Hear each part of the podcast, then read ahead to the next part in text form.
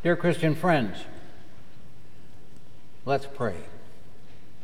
Lord, we thank you for leading us to this parable today. Show us through the evil tenants how wrong people can be, and show us that God will take action against those evil tenants in his vineyard. Remind us that often in Scripture, God's vineyard is Israel. Amen.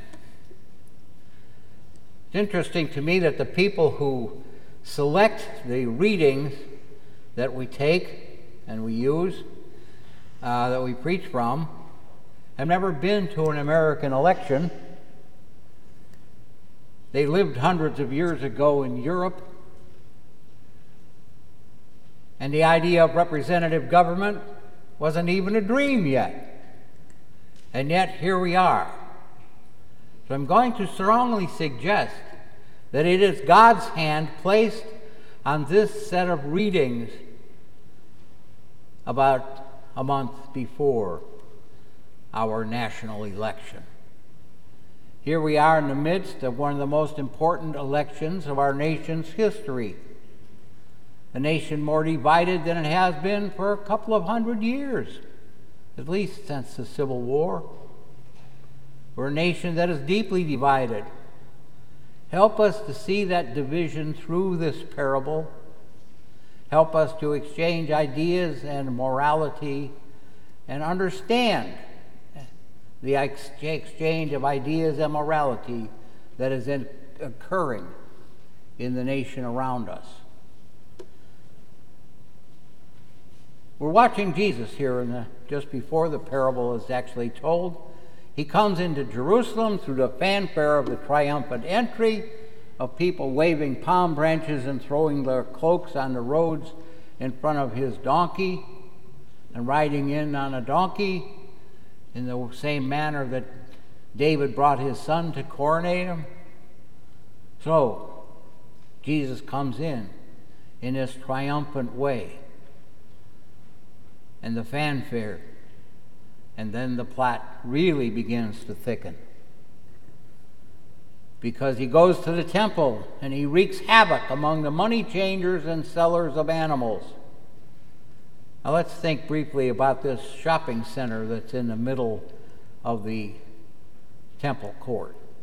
I don't mean to make light of it. There was considerable a- uh, land. Uh, I think one time I figured out to be in excess of 10 acres that was devoted to a park around the temple. Considerable land, more than enough for a Walmart. We're in these temple courts, plenty of room for a marketplace. Secondly, we think about people coming to the temple to worship. They come to worship and pray and make their contributions at the temple. Many of them came considerable distances because the Jews or Jews lived all over the Roman Empire. Some of them may have come from as far away as Rome itself or Italy to make contributions, to uh, pray at the temple. Now let's think about something else, about Roman money. One of the ways that the Romans were able to run their empire is that they standardized money throughout the empire. You could put whoever's face on the coin you wanted, local leader, local hero, something like that. You could make the coin in a shape, your choice. It could be round or octagonal or a little cube. You just had to have the right amount of gold in it to standardize it for the Romans. So it was real easy to tell the value of one coin from another, even though they looked very different. This is important here at the temple. You get to just to distribution or get to Jerusalem and you want to make your contribution to the temple, you have to exchange your money for what we might call politically correct Jewish money or local currency. And history tells us that the markup to trade your faraway coins to Jewish coins was quite large. Quite large. The value of the coins was standardized by the Romans but adjusted by the local money changers. Similarly, if you came to make a sacrifice, you might have brought an animal with you. Now, you may have been coming a substantial distance. You might even have been riding in a boat across the Mediterranean Sea to get to Jerusalem. Pretty difficult to bring an animal with you. But that's okay because when you got to the temple, you could purchase an animal that you could sacrifice.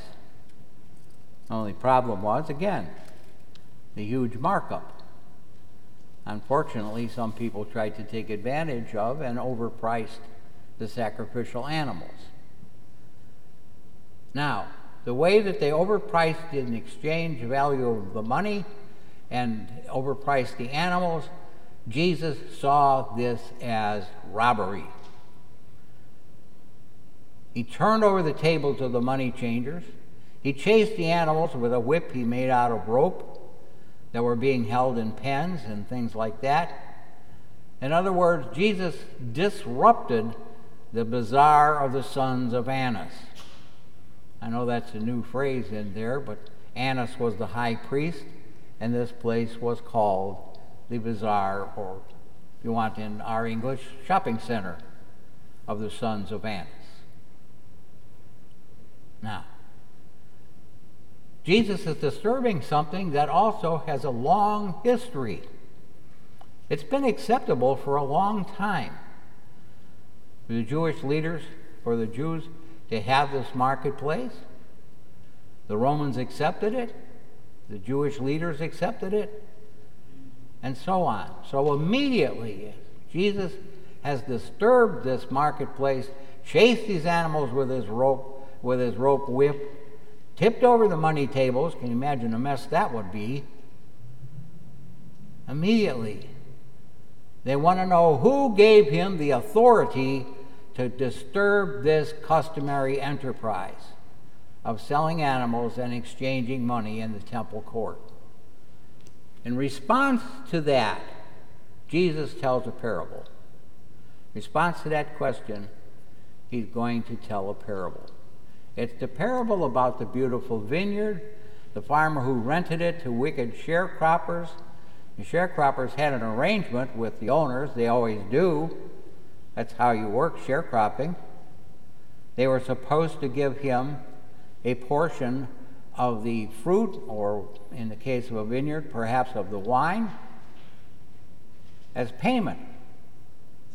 But when the time comes to make payment, this group refuses to pay. In fact, they injured some of his representatives. They even kill his son while refusing to pay. Now I'm going to ask you to please pray again with me. I think we need it here. Lord Jesus, do not cast your fruitless servants away. Instead, attend our hearts with patience. Send us your Holy Spirit to nurture us so that we may produce the fruits of repentance and faith. Amen. Now, the parable also builds on a reading from Isaiah 5, uh, verses 1 to 7. You, uh, you heard that read here as, a, as our Old Testament reading. It's uh, really almost, it's a very strong parallel to this parable. Our Old Testament reading for today. Israel is often spoken of as God's vineyard as it is in Isaiah 5. God warns the people of Isaiah's 5, of Isaiah's time, to take care, produce good fruit. He warns them. They continue to follow the Baals and the other false pagan gods. And finally, God ran out of patience with them and he destroyed them, carried out his punishment through the Assyrian Empire we need to ask could God use an election in our republic to destroy it? God can do whatever he wants, so certainly he can use an election if he chooses to. The Assyrians destroyed the northern kingdom, carried the survivors off away into captivity, and they never returned. Our need to, we need to answer the question, though, does God have infinite patience with sinners, or is there a limit to his patience? It is possible for God to simply let us vote immoral people into office and let our republic be destroyed from within. First, let's explore the parable a little bit more. It's important when you try to understand one of Jesus' parables to understand who each character in the parable represents. The landowner, of course, is God the Father. God put a wall around his vineyard. The vineyard is Israel. God led the children of Israel into the promised land to separate them from other nations. He ordered them to destroy or remove all the Canaanites from the land. The Jews never carried out those orders, but the ceremonial law and dietary restrictions kept them separate from the Canaanites. God wanted them to be separate from other nations so that everyone would see how he kept his promise to Abraham.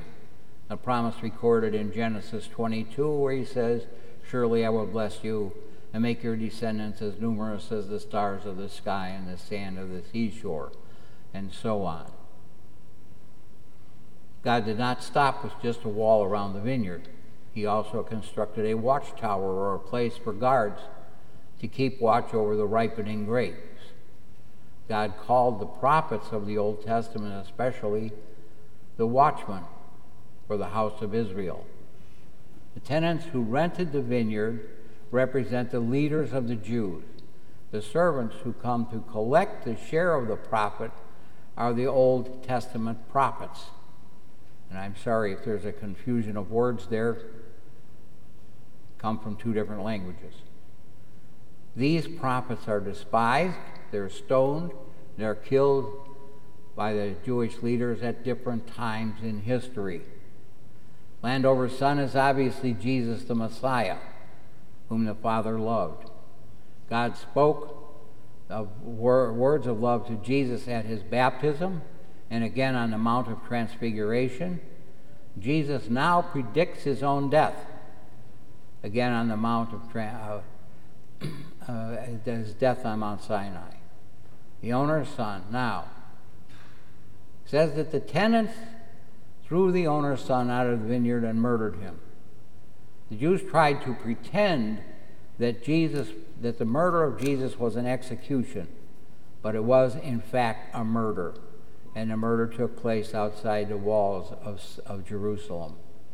And it will take place only three days after Jesus' prediction. Now, going back to the patience of the landowner, patience of this landowner seems incredible to me.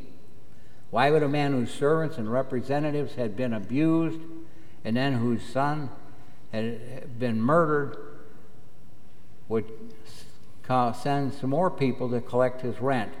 That's hard for me to believe. That had happened to me, I would have sent a SWAT team. But this landowner in the parable. The landowner is God, and he demonstrates God's incredible patience with the human race in his mind. But the owner did not send an army. It's mind boggling to think that God sent his only Son to save us, but he did. While Jesus was among us, we know he showed us the Father's mercy and love he proved his messiahship through miracles and healings, but we killed him anyway. In an incredible flurry of greed and self ambition, these tenants imagine that they can inherit the vineyard while the owner is still alive. This reminds me of Adam and Eve in the garden. They think that by eating the fruit, they can be like God, meaning they can take over and run the world according to their rules. They might even be able to replace God. Now that sounds really familiar, doesn't it? Now, what about us? Do we think we can occupy God's vineyard and harvest the fruit? And God, and, and uh, just use God's word when we want to? Do we show up on Sunday morning to hear God's word and fail to grow? Do we come Sunday after Sunday to make meaningless confession of generic sin and receive absolution so we can feel good? Are we lazy and immature in our faith? Do we remind Christians who only know a few Bible stories because it's too much work to really study? Is God giving us warning signs and are we watching? Are we hearing? Last week we had as our speaker our guest, Dr. Greg Seltz. He is our Synod's representative in Washington, D.C. Dr. Seltz warned us to fight for religious liberty without politicizing the gospel. He called us to a proper distinction of church and state. God's vineyard is full of ripe fruit. God wants to use us to harvest that fruit. He wants us to transform the lives of those whom He loves. He has transformed your life and mine. He has transformed the lives of many other Christians. He transforms us and calls us into mission. The law in this text reminds us of the danger of abu- abusing or ignoring God's grace. The message of the gospel brings hope and comfort. God no longer restricts his vineyard to Israel. The vineyard is the whole world. The work that he calls us to is to carry the means of grace and the gospel to all people. May the peace of God, which passes all understanding, keep your hearts and minds in Christ Jesus and life everlasting. Amen.